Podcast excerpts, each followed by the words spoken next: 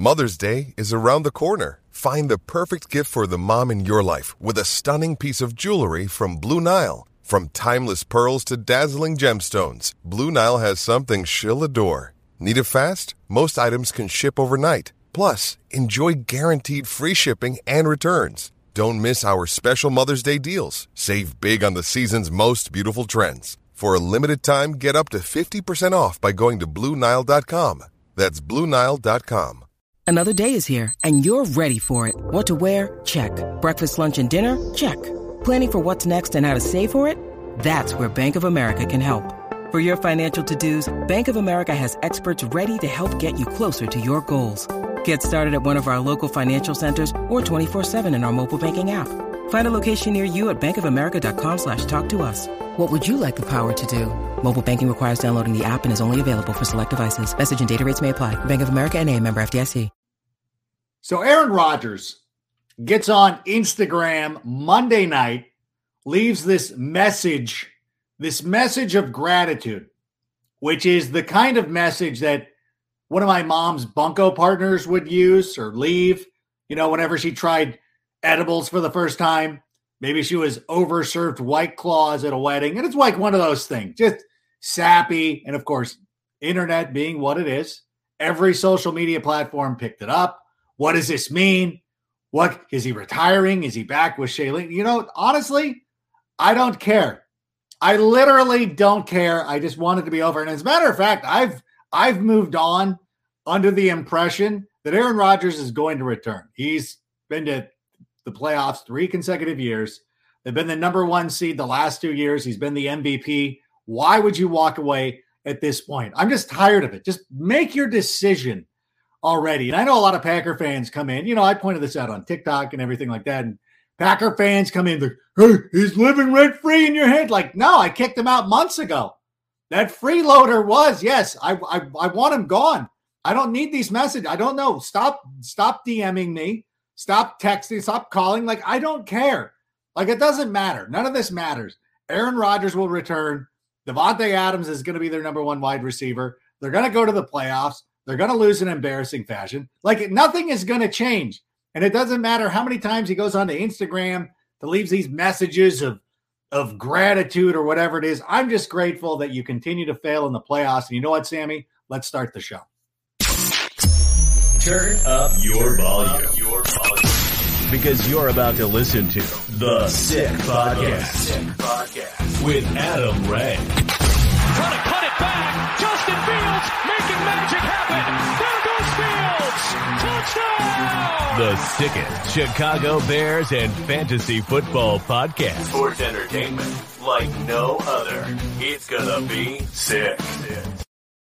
It's Tuesday night. That means it's Take It to the Rank. Here I am, Adam Rank, part of the Sick Podcast Network, answering your Bears questions on a Tuesday night. And as we always do, we bring you some of the best guests in the world of not only the Chicago Bears, but I would say in the world of football. And I'm not going to waste a lot of time. We're going to get right to it because our guest this evening is from the Bears blog.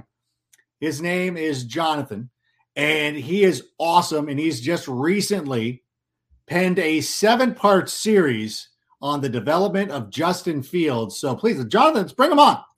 Let's bring him on. What is going on? Thank you so much for being here this evening. How are you? I'm doing well, Adam. Uh, thank you so much for inviting me on and for those uh, overly kind words of introduction. I really appreciate it.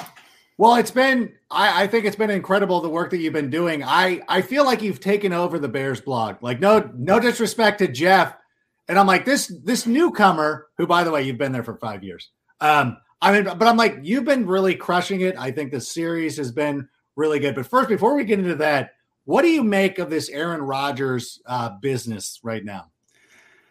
Yeah, I think uh, he has been in the NFL, been around long enough to know how to keep the attention, the spotlight on him. He obviously likes that. Um, you know, there was a lot of talk when he kind of took over in Green Bay for Favre that like Favre didn't really do anything to mentor him, but I think he definitely learned some of this from Favre when he was younger. So there was some mentoring going on.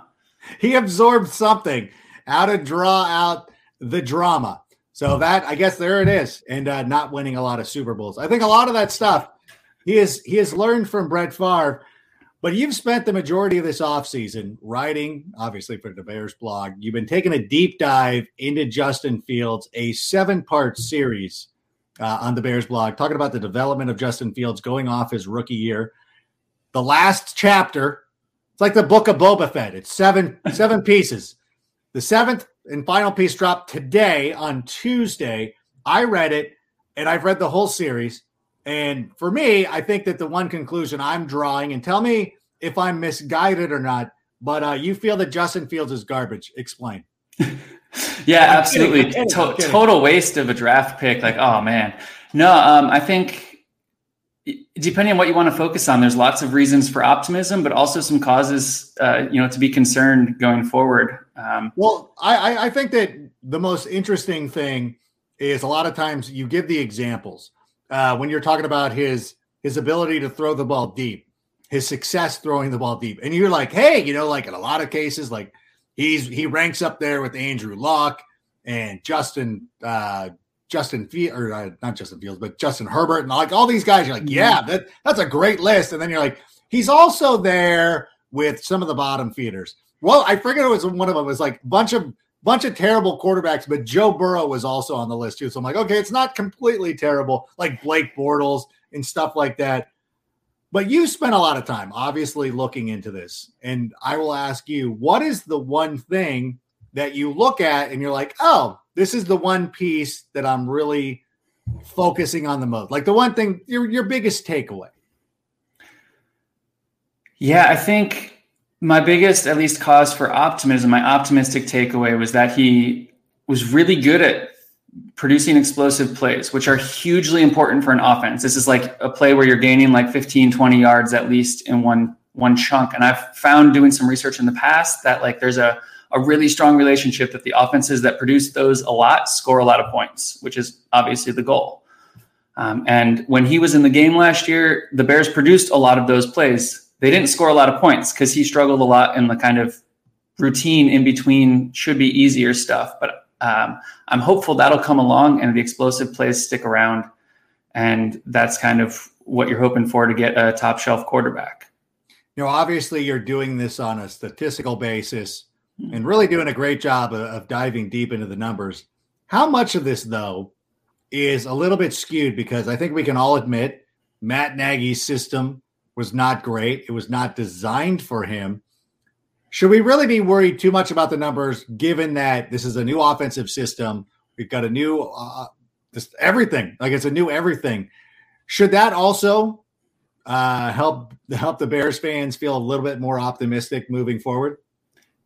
Yeah, um, I, I, think so. Because if you just look at his raw numbers last year, it's ugly. Like if you actually take a look at them, it was like seven touchdowns, ten interceptions, and twelve fumbles. Like, oh my gosh, that is just horrible. Um, but yeah, I did some stuff in that series, kind of looking at how the offense around him hurt a bit, and hopefully a new offense will help and play to his strengths. Because I that was more my goal was rather than like was he good or bad was just like what was he good at? What where did he struggle? And you know the new people coming in of course they say this oh we're going to build around his strengths. But if they really want to do that they can. You build an offense around play action and the deep passing game and he's already shown he can do those with the best quarterbacks in the NFL so certainly you want to shore up the rest of his game but if you can maximize those as best as possible there's a pretty good foundation there to start from yeah, what were one of the biggest negatives though? What is the one thing that you were like, "Ew, that's not great"?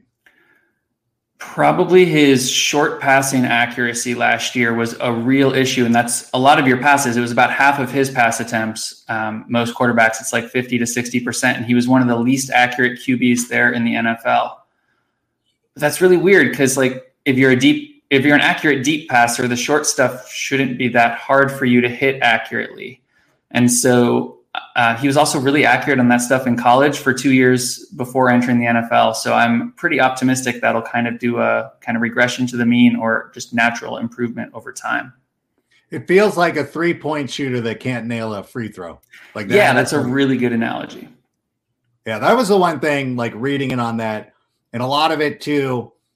One of the names that always gets mentioned a lot when you talk about play action and, and throwing the ball down deep is you get a lot of Russell Wilson. I think worst case scenario Baker Mayfield, best case scenario Russell Wilson.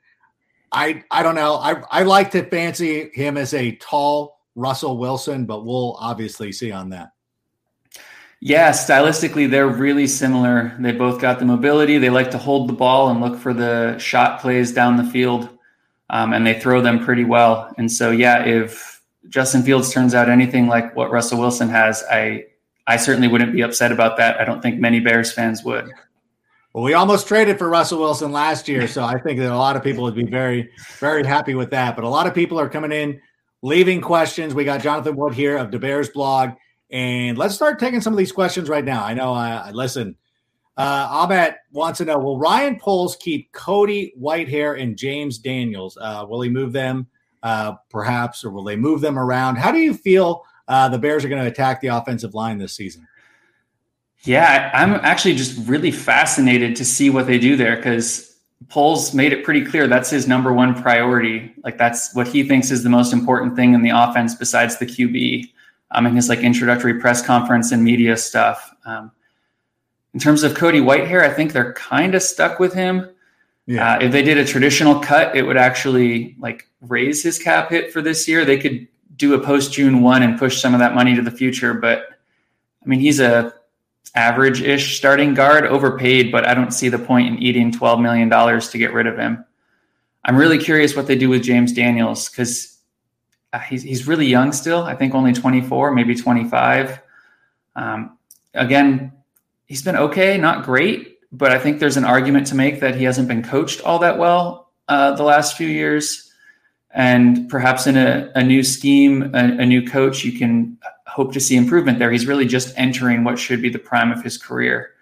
So I'd be curious to see him brought back and hopefully continuing to improve. And if they can stop jerking him all over the line and just settle him down in a spot and let him get comfortable there, I think uh, he could be a real good player for the next, you know, five or six years, even. Yeah, it's one of those things that when you look at the parts, like I don't think the parts are that bad. Like it ultimately the the the summation of everything has been awful, or not awful, but it's not been great. But then you look at these guys, you're like, well, yeah, James Daniels should be good, and Cody Whitehair has been a player that we've really relied on for mm-hmm. quite some time. It just doesn't. But when you, I don't know, it just like something's not clicking. And again, I don't want to always go back to the coaching or anything like that, but I really feel that the coaching is going to make a difference.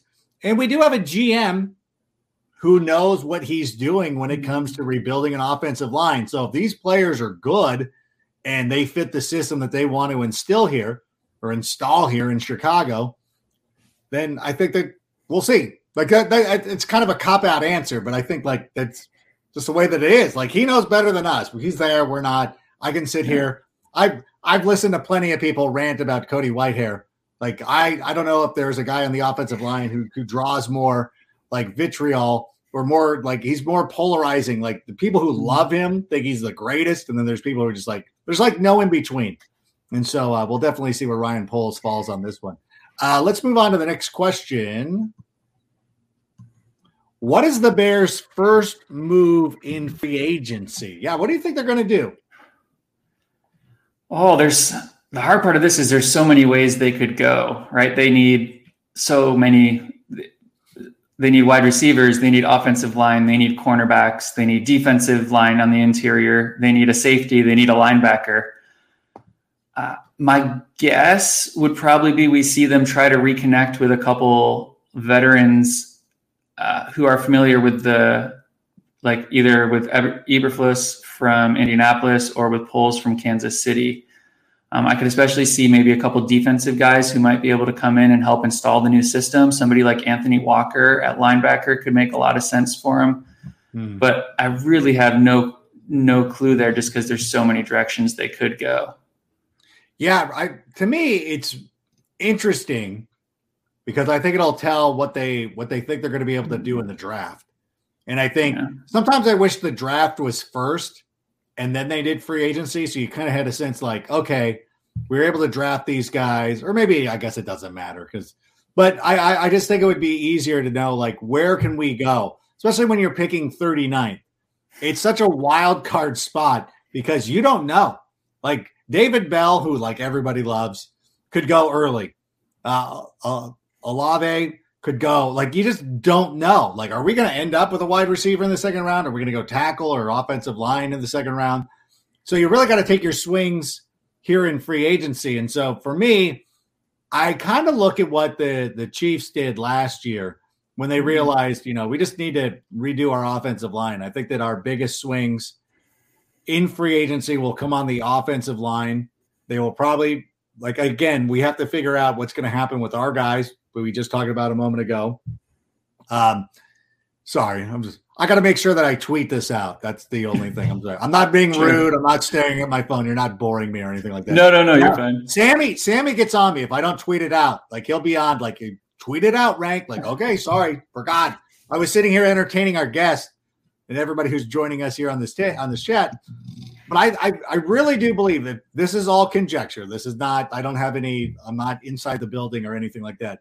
I really do believe they're going to take their swings for veteran offensive linemen because they have their two young guys that they got mm-hmm. last year, who I think will both translate well. So you're like, okay, we got the young stabilizing forces. Now you got to go out and get some veterans. And veterans can rebuild that offensive line immediately. And if the offensive line is fixed, not fixed, but like you kind of settle that, well, then you go into the draft, you can trade down, you can start picking best players available. As you mentioned, there's so many, there's so many places the Bears could improve. So then you're just kind of like, okay, then everything's fine. I don't want to go into free agent, or I, excuse me, I don't want to go into the draft feeling like you got to draft a lineman because that never works out, especially unless you're picking top three, you know, and you know exactly who you're going to be getting. So my guess is that they go, uh, in addition to what you were talking about with like bringing in some Colts guys, even uh, I, I would even think too, somebody pointed this out. I think it was Berlissimo who pointed out that we could see a lot of the random Packers receivers coming over to join Getsy. Gets Getsy. Yeah.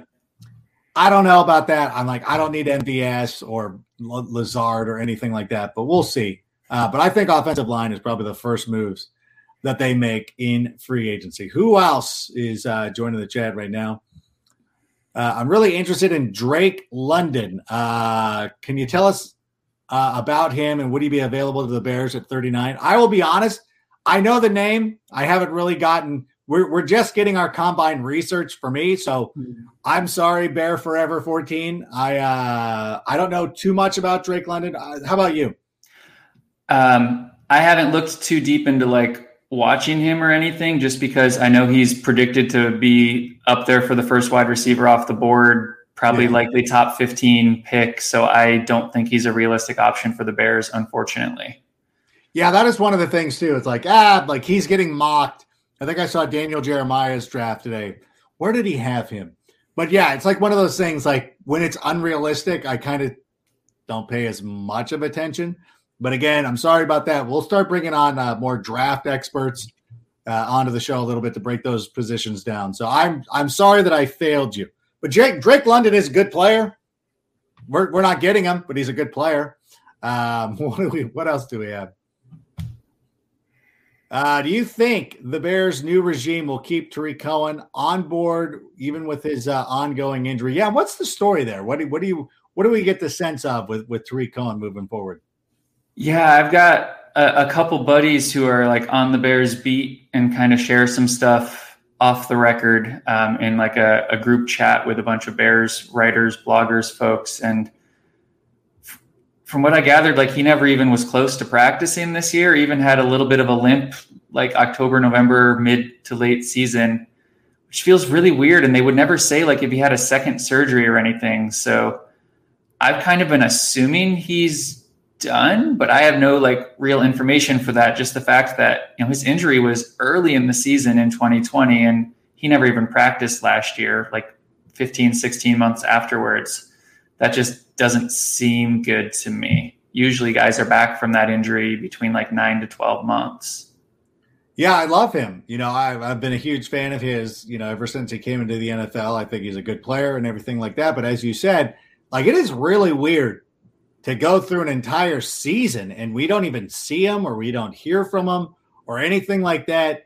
And a lot of times guys with with devastating knee injuries are pushing to get back to start the following season. Like we'll see that with uh, Odell Beckham Jr. might not be realistic, but guys like Chris Godwin and Michael Gallup, like they're already talking about like ideally they would love to be back for week one. Maybe they'll be back in the first month of the season or something like that.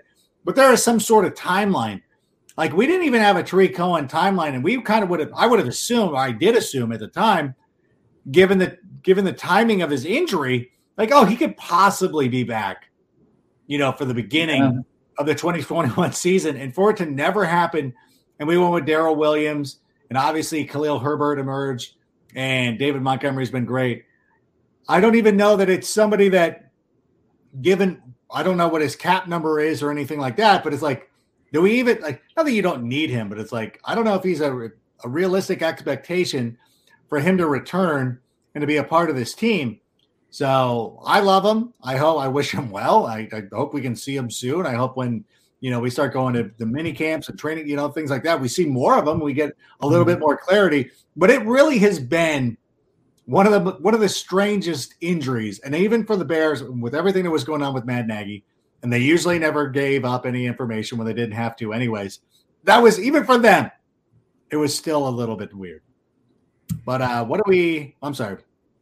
No, just I, I, agree with everything, and it was really weird just because Ryan Pace said when they put him on the physically unable to perform list last year at the start of the season that he was day to day, and they expected you know at the end of that six weeks they that they'd have him back to practice, and 18 weeks later they never did.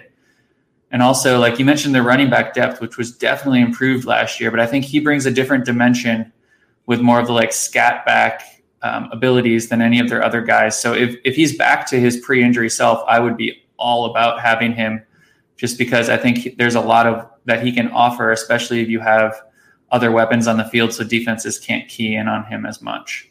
No, that's true. I, I feel like Jakeem Grant was somebody that they're really interested mm-hmm. in in kind of expanding his role uh, a little bit as well. It'll be interesting to see uh, how that works out. But yeah, if he's healthy and ready to go, I guess you're right. Yeah, he's he doesn't play the traditional spot like Khalil and and the other guys do, and, and David Montgomery. So, all right, point taken, Jonathan. I get, it, I get. It. Okay, uh, what? Uh, do we have another question?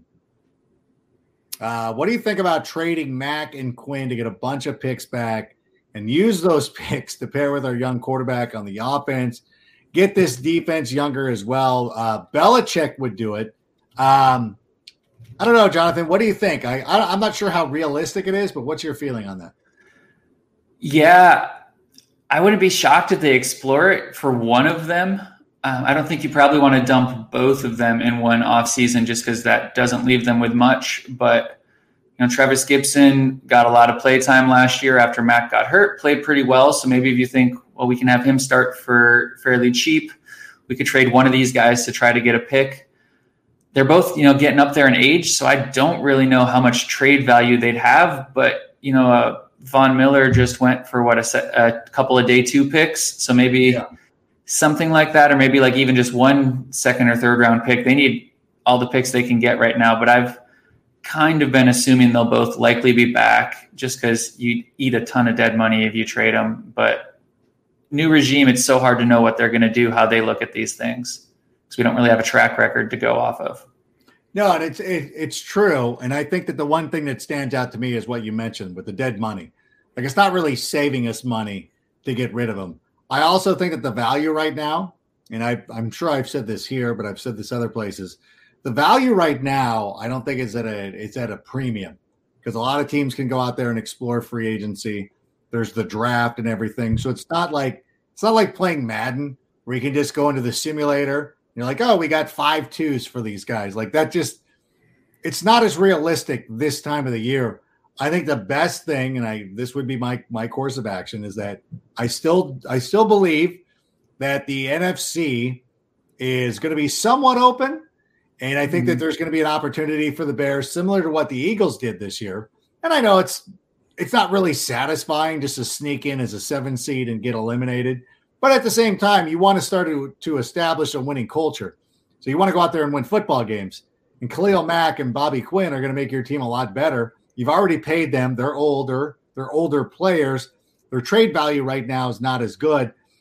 Going back to what you said about Von Miller, I think that's the key. I think that if things happen, and even if the Bears are in the playoff mix, but they're not like kind of like how the Broncos were this year. Like the Broncos were in the playoff mix, but you knew they weren't going to the Super Bowl.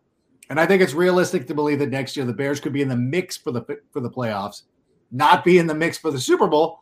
And if if there is a team like the Rams, if the NFL starts becoming a copycat league and they're like, yeah, we're going to make these trade deadline deals, hmm. then Mack and Bobby Quinn become very avail- uh, very attractive next or at the end of this year for draft picks next season. I think that's probably the best way to go about it. So unless it's unless something is stunning happens and somebody wows them with an offer that I'm not expecting, I would uh, I would figure that both those guys are going to be playing for the Bears come week one, and I think that's okay. I think that's okay. Well, we're going to be better off for it, so they're good players, so it's not going to be it's not going to be terrible. Yeah, Sorry. absolutely agree with that. So I wanted I was waiting for you to just agree with me. That's one of the. Yep. I'm sorry. I, I should have mentioned that before you came on. I need a lot of like, yeah, rubber stamp everything that I say. No, I'm just kidding. But if there is, absolutely. Um, but let's let's see what else is going on out there. Uh, what type of wide receiver? Oh, this is a good one, John. Uh, what type or John John Laurie, not Jonathan Wood, but for both of you, um, what type of wide receiver would fit Fields best?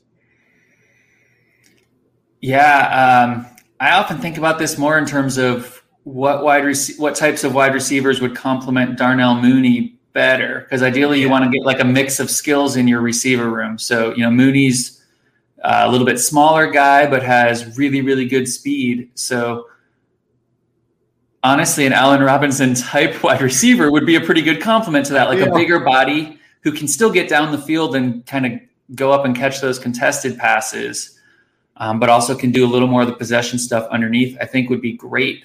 And that's where I know uh, you mentioned earlier, but a real popular guy linked to the Bears at 39 has been David Bell. And that dude's an Allen Robinson clone all the way. Um, but hopefully actually tries on the field next year. Oh, come on. Don't say things like that. Uh, sorry, I, I, love I love A Rob. He was really really good for them in 2019 and 2020, but uh, it was a bit frustrating last year. And I know he was frustrated with it too. He's been venting some of that on Twitter. Yes, he has been going out there and, and letting his feelings be known. Anthony Miller also uh, letting his feelings be known. Let me ask you though, I mean, from a fan's perspective, we always think one way. The players, I don't know. I maybe he's just even with the change in regime, like is just of the mind of like, I'm leaving this organization. But is is there any any sort of realistic chance that Allen Robinson could possibly return? Realistic, not like I mean, obviously the Bears are like, here's a hundred million, he's coming in. That's not realistic. But is there a realistic scenario where the fences could be mended? That they could be like, hey, listen, we've got a plan for you now. We know, you know, whatever happened with Nagy, those they can't hurt you anymore. They're gone is there any way he could ever return to this team? I think that'd be really hard. I know like the whole front office and coaching staff turned over, but man, he was still venting about that on Twitter like a couple days ago. This morning? yeah. So I think there's some pretty hard feelings there. Um, granted, I'm not Allen Robinson, but I look at him, he's been in the NFL for eight years now, I think. And yeah. he, he's caught passes from Blake Bortles, Mitchell Trubisky, Jared Goff, or um, Nick Nick Foles. There we go. Andy Dalton and a rookie Justin Fields. He's made probably 70 million or so in his career. If I'm him coming up on 30, having spent eight years with crappy quarterbacks, I'd be looking for okay, who's a good quarterback I can go catch some passes from, try to win a Super Bowl in these next couple years. And I don't fault him at all for doing that. Yeah, it's uh first of all, Chicago fans, don't be jerks to Allen Robinson. Like just be cool. Like he was he was we he did not he did not let us down. We let down Allen Rob. We didn't, but the, the organization did. Matt Nagy did. So let's leave that at that. Like Allen Robinson, my kids will wear his jerseys. I couldn't even, you know what's funny? I was I'm writing an article for NFL.com about like players who should stay, players who should leave. I can't even I can't even put Allen Robinson's name in it because I'm afraid of our social media team trying to sell it, saying something that makes it look bad. Like I don't, I'm not even gonna, I'm not even gonna mention Allen Robinson. because Allen Robinson and I are good, and I love Allen Robinson. But I'm with you, Jonathan. Like I want him to go to the best possible situation. Obviously, I would love for him to stay with the Bears forever. But I want him to go out there and do do what's best for him. If that means going to Kansas City and, and being a part of that mix, I would love it. If he would go to the LA Chargers and replace uh, Mike Williams, or if he goes to the Rams to play that OBJ role, like whatever it is, go play for a winner. I will root for you. Everything's cool. Just don't go to Green Bay. And I feel like some of the fans might push him to Green Bay because you guys have not been cool. Not been cool. And he's not going to be able to wear 12 for obvious reason. He can't go, he can't go to 15 because that number's retired, I'm assuming, in Green Bay. Not that I care. But I'll ask you though. So let's say like he's he's probably gone. David Bell. Let's say like maybe we can draft him. That would be awesome. Are there some of the free agent guys, like the free agent receivers, that stand out to you? Like, oh, like you wish the Bears would sign. That's a really hard question because everybody who I would name like tore their ACL in the last four or five months. Right. like you talk about that like bigger bodied wide receiver who can still get down the field but go up and get it. And I think Michael Gallup like is yeah. a great, great fit for that. Tore his ACL and I think like December. I know he's pushing to maybe be back next year, but it'd probably be like Allen Robinson his first year in Chicago coming off the ACL, where like he's back but not fully there yet, and it takes him a year to really take off. Um, which you know could still be an option. He's fairly young. You're looking at that as a long term investment, not just the one year. But that was That's, the guy who I was really like, oh, I would have loved him in Chicago healthy. That's why I don't really hate that move. Like, let's be honest. Again, like we're probably not going to the Super Bowl next year if you brought him in and you said, listen, you don't, we don't expect a lot out of you this first year. And you're just going to go out there, you're going to run routes, you're going to develop some chemistry with Justin Fields. And then in 2023 is when we're really going to turn it on and go crazy. Right. It's 2022 right now, right? Yeah. I get confused. Blame the pandy. But uh, I I don't think that that's the worst possible option. I don't know how realistic it is, but I'm like, okay, like I'm down with that. Chris Godwin, kind of the same thing as well. So it is weird, and it's I don't know. I always, I, jokingly, I always want to see one of these players who's going to be an impending free agent just be like, I'm sitting out the playoffs because I don't want to get injured. I'm a free agent at the end of the year. like the college kids don't play in the bowl game. Like I know it will never happen, but I will tell you, like talking to some of these former players, not all of them, but a couple of them who are who are not like they're not up for the Hall of Fame, but they're more journeyman type guys. Like how business like they took the NFL, or mm. they think about that. Like, like they're like there's some guys who I know who would never fathom that. They're like, I would play with a broken leg. Like you're gonna do whatever. And then there's other guys like, yeah, I would think about sitting at the playoffs. Like, okay. So there's two different dualities there, but uh not for whatever. But I guess my point is is that number one, I don't have a point. But number two, I like Michael Gallup for a long term thing. So we'll go with that. How do you feel? I'll just ask you specifically because this is kind of a hot button one that I go back and forth with uh, with a lot of Bears fans. How do you feel about Mike Williams? Yeah, I I honestly haven't seen a ton of him, but that's another I know like bigger body who can go win those jump balls. Um, people who I trust their football opinions say that they think he's good, but will probably get way overpaid just because he's one of the only like healthy wide receivers who's going to hit the market. And uh, I'm not really interested in overpaying something like that. Like if he's going to be getting 15, 16 million a year, I just don't know that he's going to be worth that. And I'm torn though, because I know like year two is such a huge year for a QB in his career. Like that's got to be like, you got to make the jump. Mm-hmm. Um, and so get all the help for Fields you can this offseason. And if, if he can be part of that, great. But I'm I'm wary of overpaying. That's exactly where I am. And we've talked about that on the in previous episodes if you want to go out and check this out. Um, but I just feel like Mike Williams, as you said, is going to end up being overpaid. He's battled injuries throughout his career. He's good, but I think he's going to be overpaid. And I kind of like what the Patriots did last year with Mac Jones, where you got a bunch of Nelson Agholors. They signed Hunter Henry. They signed uh, the Titans tight end, and they just kind of went about it that way. You're like, okay, they didn't make. They spent a lot of money. Maybe they did overspend for some of these guys, but they brought in a bunch of dudes. Like I would rather bring in, I don't know, I would rather bring in Gallup. I'd rather bring in like Christian Kirk and do do do things like that as a and then hopefully be able to draft a guy as opposed to Mike Williams. And Mike Williams is the one. It, it's so crazy though because he is good. Like I don't want to say anything disrespectful, but uh he is good. All right, what do we have, Sammy? We have more questions? Uh, who actually plays linebacker next year besides Roquan? Uh, Gibson should be the third edge. That's probably a pretty good point, Red Hot Duck. Uh, you mentioned bringing in some of the free agents from the Colts too. Who do you think is going to play that linebacker spot? Yeah, I. It'll really depend on who they want to bring in. I know uh, Anthony Walker is a free agent. He played for four years in Indy um, under Eberflus, or I'm probably butchering that name. Um, Got to learn learn gotta, how to pronounce these things. Gotta, I can write them. Eberflus, I think, is it. I'm yeah. not. I'm not correcting you. I know. Um, we we need a researcher on this show. I'm like you, like when I spell a lot of these things, where you're like, oh yeah, I have it in my head, and then when do you have to come out and say it, you're like, I hope it's Eberflus.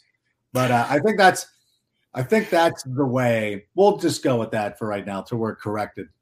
Yeah, and I saw uh, Kansas City just cut a linebacker today too. Anthony Hitchens, I think, was maybe the name. I'm trying oh, yeah. to remember as like a cap casualty, and again, that's just a guy with ties to the uh, to Poles, although not necessarily the new defense. But I think somebody like that, um, Anthony Walker in particular, I think you know you can put him at the mic spot and give him the helmet to call plays to help just kind of as everybody learns the new defense and then let Roquan just kind of roam at the will spot next to him and just focus on making plays instead of keeping everybody lined up right. I think he he can handle calling plays, but it might be nice if he doesn't have to at first in a brand new scheme with all the new terminology.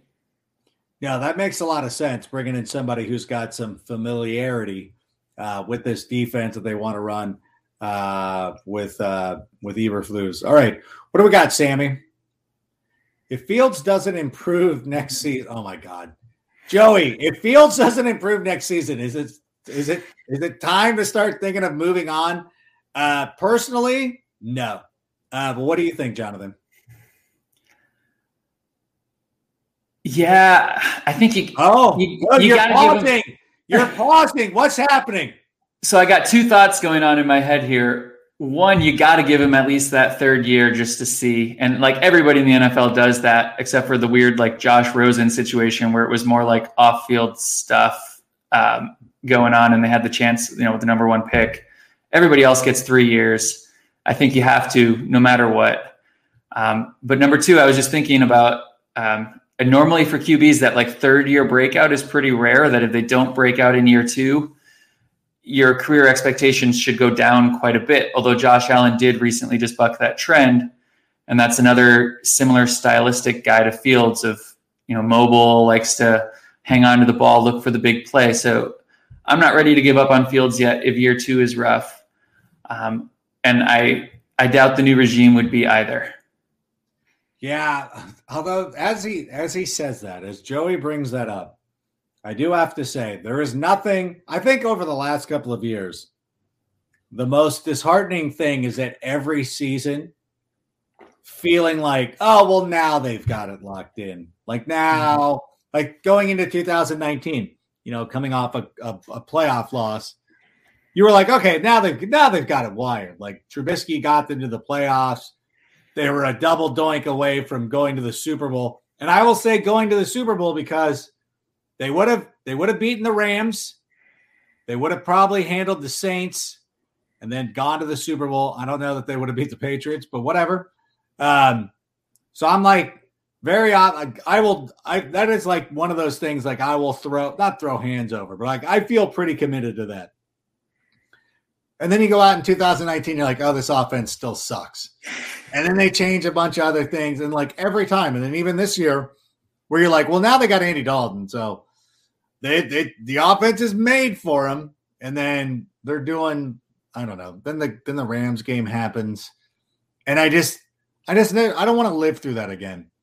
So I've I I don't know. I feel very optimistic that this coaching staff knows what they're doing, and I think that Justin Fields is dynamic enough. And I know I know uh, I reading this morning, reading like jo- I saw Josh Rosen's name in your article, and I'm like, gosh, dang it! Like, I don't, don't like that, don't like that. But it was also there, like, well, Josh Rosen and Joe Burrow. You're like, okay, talk about two ends of the spectrum. Yeah. I don't know, like, not even split the middle, but whatever.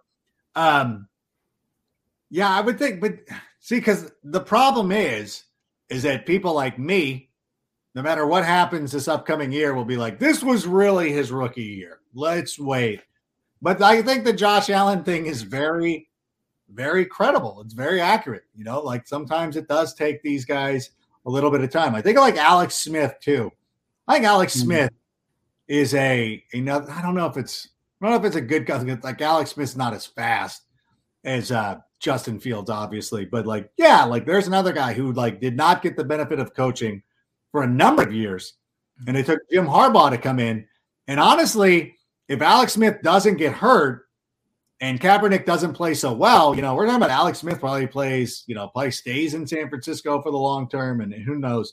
So I think that again, you're right. Like we don't see a lot of guys just all of a sudden blossom in their third year, but I do think that uh, I do think that uh, we've seen enough to be optimistic. What would you say? And I don't know if this was you who put it out there, but I did just see this on Bears Twitter. Like, what if he had a year like Jalen Hurts. Uh, do you think a hmm. Jalen Hurts like season is a positive? Like, is that a positive thing for Justin Fields, or is that like not good enough?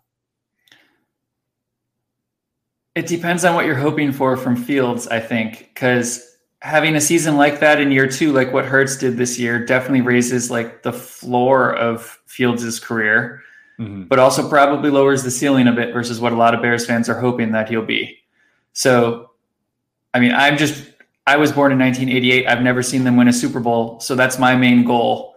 And so I would be disappointed by that just because like, oh well, this probably isn't like going to be the superstar QB who's going to lead them to a Super Bowl. Um, but at the same time, you could feel pretty good that he'd be one of the better QBs they've had in the last 30 years or so, which is a sad indictment in and of itself. But yeah, that's that's more of a more of a damnation of the Bears more than anything else. Like, yeah, we got such a low bar that Jalen Hurts. I think Jalen Hurts is a fine quarterback. I think that, yeah, I don't know. I mean, like, but at the same time, Nick Foles has won a Super Bowl, so I feel like we can. I don't know. I can talk myself into a lot of things. Matthew Stafford won a Super Bowl. I don't know. Listen, Matthew Stafford, a good quarterback. I think that's I mean, Justin's got a strong arm. He's faster than I don't know. I can talk myself into anything. I'm really just going to start talking myself because I know, especially in fantasy, I'm going to be drafting Justin Fields everywhere, like in redraft mm. leagues. And I'll remind you, you probably don't even know this story and you probably don't care. Nobody cares. This is bear stock. I don't have to talk about fantasy, but I'm going to talk anyways. I will say in Patrick Mahomes' second year, I had not drafted a quarterback in our NFL Fantasy Live League and Matt Money Smith had the pick right before me in the last round. Thought he had screwed me because he took Philip Rivers, and he was laughing like, "Up, oh, there's no quarterbacks left." I'm like, "Hey, idiots! Uh, nobody drafted Patrick Mahomes." They're all like, "God, good luck, good luck with that one." And it reminds me that the only reason I bring this up is not to talk about how great I am in fantasy, but it reminds me that people still thought that Patrick Mahomes was garbage going into his second season. Like they were just like convinced, like Texas Tech quarterbacks never work, gimmicky, blah blah blah. You're an idiot, like, and you're like, okay, like I I need that. I need to get back to that confidence level because I think that there's a there's a there's a scenario that plays out in my mind that Justin Fields has a similar type trajectory. But I don't know. It's it's it is really optimistic. But that's me. I'm Mr. Optimism here. And you can make fun of me in the comments. I don't care. Blow me up. I don't care. Why not? Why why choose to be negative? Jonathan thinks he's terrible. But I think I'm kidding. I'm kidding. I'm joking. He does not. He does not think that. Uh, Sammy, You're going to make me the least popular person on Bears Twitter because I already had a not all that positive article about David Montgomery a couple weeks ago that caught me a good bit of heat. well, I I don't think that it was that unpopular. What were what were people upset about? That like, I said like I wasn't harsh. Uh, I was a little harsh. Basically, I think he's not all that hard to replace, and they shouldn't pay him. That, that a lot of people a, think he's really good. That's a philosophical NFL question that goes like, listen, I I wrote an article like the Giants should trade Saquon Barkley. Like mm. it is, it is just the way that the NFL operates now, and it's like we don't we don't see these running backs get 370 carries. Like they come out and they use them and they, you know, it's a it's a Shan- I think Shanahan was one of the first ones. Mike Shanahan mm-hmm. uh, was one of the first ones to just go running back by committee. Like we can find value in this production. You know, we can find value by just throwing a bunch of running backs out there, similar to the way a lot of t- teams handle the tight ends. You know, we see like there's elite tight ends like Kelce Gronk, those guys, um, Kittle, obviously.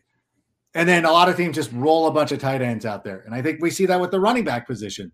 And even now, you look at the you look at what people have done with uh, you know, like Christian McCaffrey's been battling some injuries. Saquon Barkley isn't really panned out.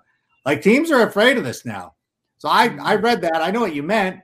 Like I like David Montgomery. I think he's a good player, but it's like he's not going to get. He's just not going to get an extension. Like that's it's foolish. Like you can go out there and do it. All right. Uh sorry. Sorry, Sammy's moving us along. This is like it played off at the Oscars. Uh, I'll never forget Nagy saying how much he loved Monty. Uh, I drafted him in fantasy and never let him run the ball. Yes, I agree with you. He hated, but you know what though? I think that Nagy's biggest problem is like how much he loved jet sweeps on fourth and one. I'd say probably how much he loved hitches. Period. Oh but there were lots of problems there as a good friend of mine often says, is he didn't have a scheme so much as just a collection of random plays that he liked. Yes. I think is a pretty good description. That is the best description I've ever heard of that because that is he's he's like the Madden player that has five plays and it's that's it. Like he's gonna go through those and you figure those kids out. You're like, yep, this guy's gonna run all verts all the time. Whatever. Um, but I thought, you know, it's the interesting part of that, though, as much as I'm saying, you know, Montgomery is replaceable, I thought, you know, when Khalil Herbert was out, this was the craziest thing because, like, Khalil Herbert played really well.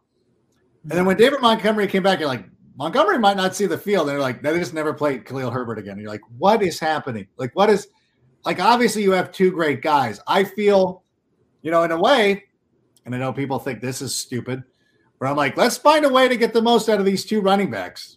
Like, we don't have a deep receiving corps at the moment. We've got two good running backs. Let's figure out a way to get both these guys into the mix, kind of the way that Denver did it with uh, Melvin Gordon and uh, Javonte Williams. Mm-hmm. Like, I think that that could work. But I think that your point still stands. Like David Montgomery's not getting a second contract. I, I, I think that's fair. Yeah, it drove me crazy. They never did that with like Montgomery and Cohen when yeah. they were both healthy and available. Like play them both together. They would do that for maybe like 50 plays a year. Like, why can't we do that more? He, they're both good players in very different ways. You should be able to use them both at the same time. And he also, and you know what? And Matt Nagy was also on the cusp of something with Cordarrelle Patterson. And I think, I guess the hmm. Patriots were as well. Like, there's like, you should be able to use this guy better but Josh McDaniels couldn't figure it out. Matt Nagy couldn't figure it out. And then uh, our guy who went down to be the offensive coordinator in Atlanta actually did figure it out. That is a frustrating thing, too. That is like, ah, you were so close. But I, I guess that, that sums up Matt Nagy. Like, you were so close. You were so close to being great. Because um, I honestly, I liked his personality. I thought he was kind of mm-hmm. fun. I liked the club dub. I thought the players, kind of most of the players, maybe not the receivers, um, thought a lot of the players liked him. Like, okay, I guess Kyle Long didn't like him either. So maybe I don't know what I'm talking about. But in any event, what else? What else we got, Sammy? Uh, if we trade Foles, should we keep Dalton? We won't have a backup if we trade both Foles and Dalton. I don't know how we trade either one of these. unless the Steelers want Dalton, then you can take him. But I, I feel like Foles is going to come back. Yeah. Well, first off, Dalton's a free agent. That's, so, that's right. Yeah, yeah, yeah. yeah. He's not um, even ours to trade. And I'm assuming, yeah, if if they do manage to trade Foles to somebody, um, I would think they'll probably look for a backup who's more similar stylistically to Fields, just so they don't have to change the offense a bunch if they, you know, if, if they need to use the backup. But yeah, cutting Foles only saves them like three million, which you can't get a decent backup QB for three million anyway. So I won't be surprised if they keep him. And there were rumors last year that they were trying to trade him, but he was shooting trades down and just telling teams he'd retire if they traded for him. Yeah. Except for certain, except for like certain, like he wanted to go to Indy, basically. I think but yeah. Indy didn't end up wanting him. Um, and so I, I don't really think they can trade him. And yeah, it's you know you're stuck with that 10 million cap hit for a backup, but you know there are a lot worse backup QBs out there, and you only save three three mil by cutting him. You might as well keep him around. No, I agree with that. It also like is Carson Wentz is he a free agent? Was he, was he on a one year deal? I think his contract still goes for a little longer. But there were rumors that Indy might look to move on from him. Like move him to to Pittsburgh possibly. What do you? He had like twenty plus touchdowns, seven interceptions. I don't know what. Playing with like two badly damaged ankles, and maybe it's just going to be a thing that he's always injured. But I thought that last year he got injured and then still played, which was significant to me. But whatever. Um, I don't know. I think that Foles to Indianapolis makes sense. Otherwise, I would just keep him. Like I, I, I kind of like him as our BS meter too, because I think that's when things kind of went bad. Because like we'll know immediately. Like if Eberflus sucks, like it'll be if Nick Foles is like out there just like shaking his head. Like Foles is our guy on the inside in a way. Like he, we should have known. Like I, I am the optimist who was like, let's give Nagy that fourth year. But Foles was like, nah, dude, we got him. Like Foles knew, and uh, I think that anytime you draft a quarterback, you should probably move on. I think like the Jets did it the right way because they fired their coach, even though they didn't need to when they brought in Zach Wilson. It made a lot of sense. Whatever I'm saying made a lot of sense. I thought it yeah. But I think Foles will be there. I think we both think that. Maybe. Yeah, I think that seems pretty likely. All right. Foles will be there. What do we got, Sammy? Uh, we all the Bears need to improve on offense, but I am more concerned about the cornerback position. I'm adding words here that don't need to be. But uh, should they invest an early draft pick for a cornerback or perhaps go shopping in free agency for a cornerback? I will say uh, I'm a big Thomas Graham guy, mm. and I like Jalen Johnson. But what do you think they the Bears need to do at the cornerback position? Yeah, this is a spot where I think they probably it would make sense to kind of bargain bin shop there a little this year. They just can't afford to like spend big money or high draft picks on every spot where they have a need. They have too many of them. And uh, in Eberflus's scheme in Indy, they didn't like hugely prioritize cornerbacks with a lot of like big contracts or high draft picks. So I think if you can find guys who, you know, are like capable but not top flight players, but he thinks fit the scheme pretty well and just kind of make it work with that, I think at, at least for year one, that's probably your best bet. I agree. And I honestly, like, we got to stop thinking about defense. Like, I'm done. Like, like, who cares? Let's be this team that outscores people just for once. I want to see what that's like. I, I we're, we're, if we lose games 38 to 35, like, I'll live with it. I thought, like, when Fields was playing at his best and they're playing like higher scoring games, you're like, this is fun. Like, this is better. This is better than losing you know, 16 to 13 and, and stuff like that. Like, I don't know. I just kind of enjoyed it. And I, I'm like, let's just invest. Let's get a good offense going. Like, we'll, we're, we'll worry about defense later. And I know the Rams just won with all these superstars on defense and everything, but it's still like the thing, like you gotta, you gotta have an elite level quarterback. You gotta score points. And that's the way that works. Unless you're the New England Patriots, which obviously they did it for, but they had Tom Brady. So like, what am I saying? Um, I think that uh, the cornerback position is going to it's going to be fine.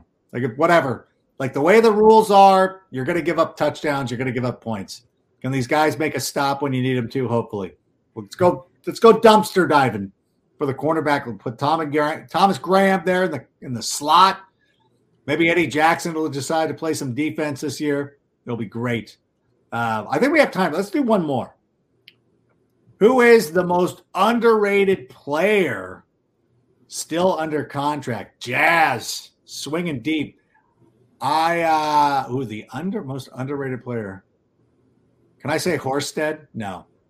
Um, I don't actually know if he's under contract though. That's true. He might not be. They have so few guys. They only had like 20 or 25, something like that. Like I filled out here's guys. their depth chart at the end of last season, and they had lots of holes, um, just where they didn't have anybody under contract. Period. Um, yeah, that's a tough, tough question to answer. I oh James Daniels isn't under contract. Ugh.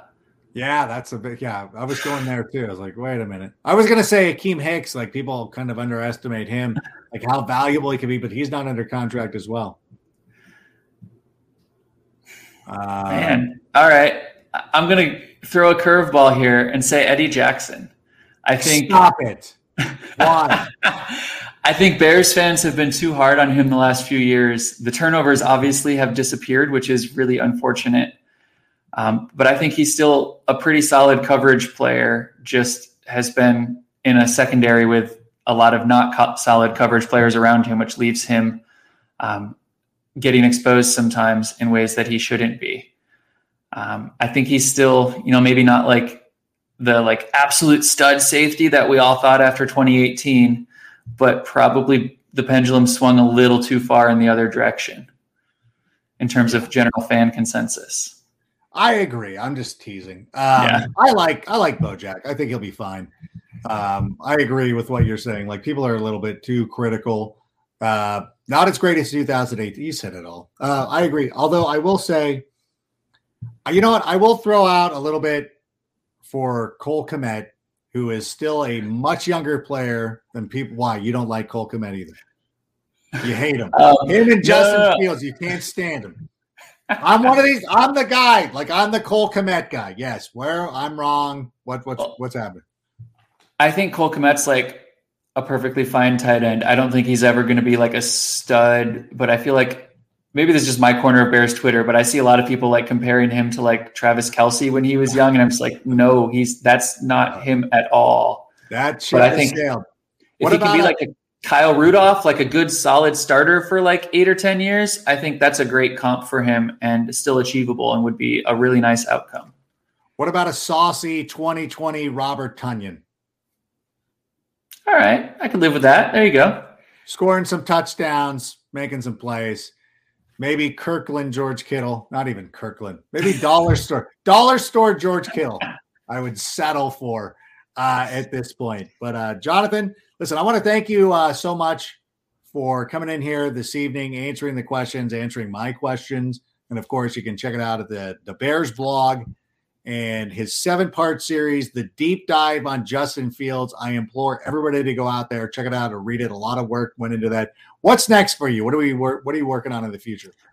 Um, next couple weeks, hoping to do a little bit more in-depth stuff on uh, Darnell Mooney and Cole Kmet, and just kind of how they grew in year two this past year, and what we might be looking for from them going forward. So you'll besmirch Cole Kmet. That's fine. I won't take it personally. Uh, where else? But where can people find you uh, on on the social media channels?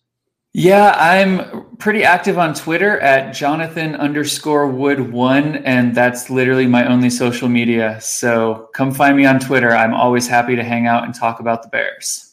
Well, we appreciate you coming in tonight. Uh, hopefully, we can do this again in the near future, perhaps after some drafting and free agency as we head into 2022. Would love to get back with you again. Thank you for all the time. But listen, thank you for all the content that you provide us on the Bears blog. Thank you so much for being here tonight. And uh, thank you. That's all I can say. Yeah, thanks for uh, having me. And thank you for all the great stuff you do. I always enjoy uh, all your good work too for NFL.com, bringing well, that Bears you. perspective in there, which is not always there with some other people. I'm sneaking it in. I'm the I'm I'm the anti Jason La Canfora, who I like a lot. who I I should probably get on here at some point. But anyways, thank you again. There he goes, the great Jonathan Wood. Check him out at the Bears blog. And thank you everybody who is joining us here this evening. We will be back on Thursday to yeah, smash that like button, people. Uh, like, subscribe, tell all your friends, and of course, you know, we do a great we do a great job. No, I was going to say uh, there's a lot of great Bears content out there. We love the Tape Never Lies network. We love the Bears blog. We love uh, Bear Down Cause.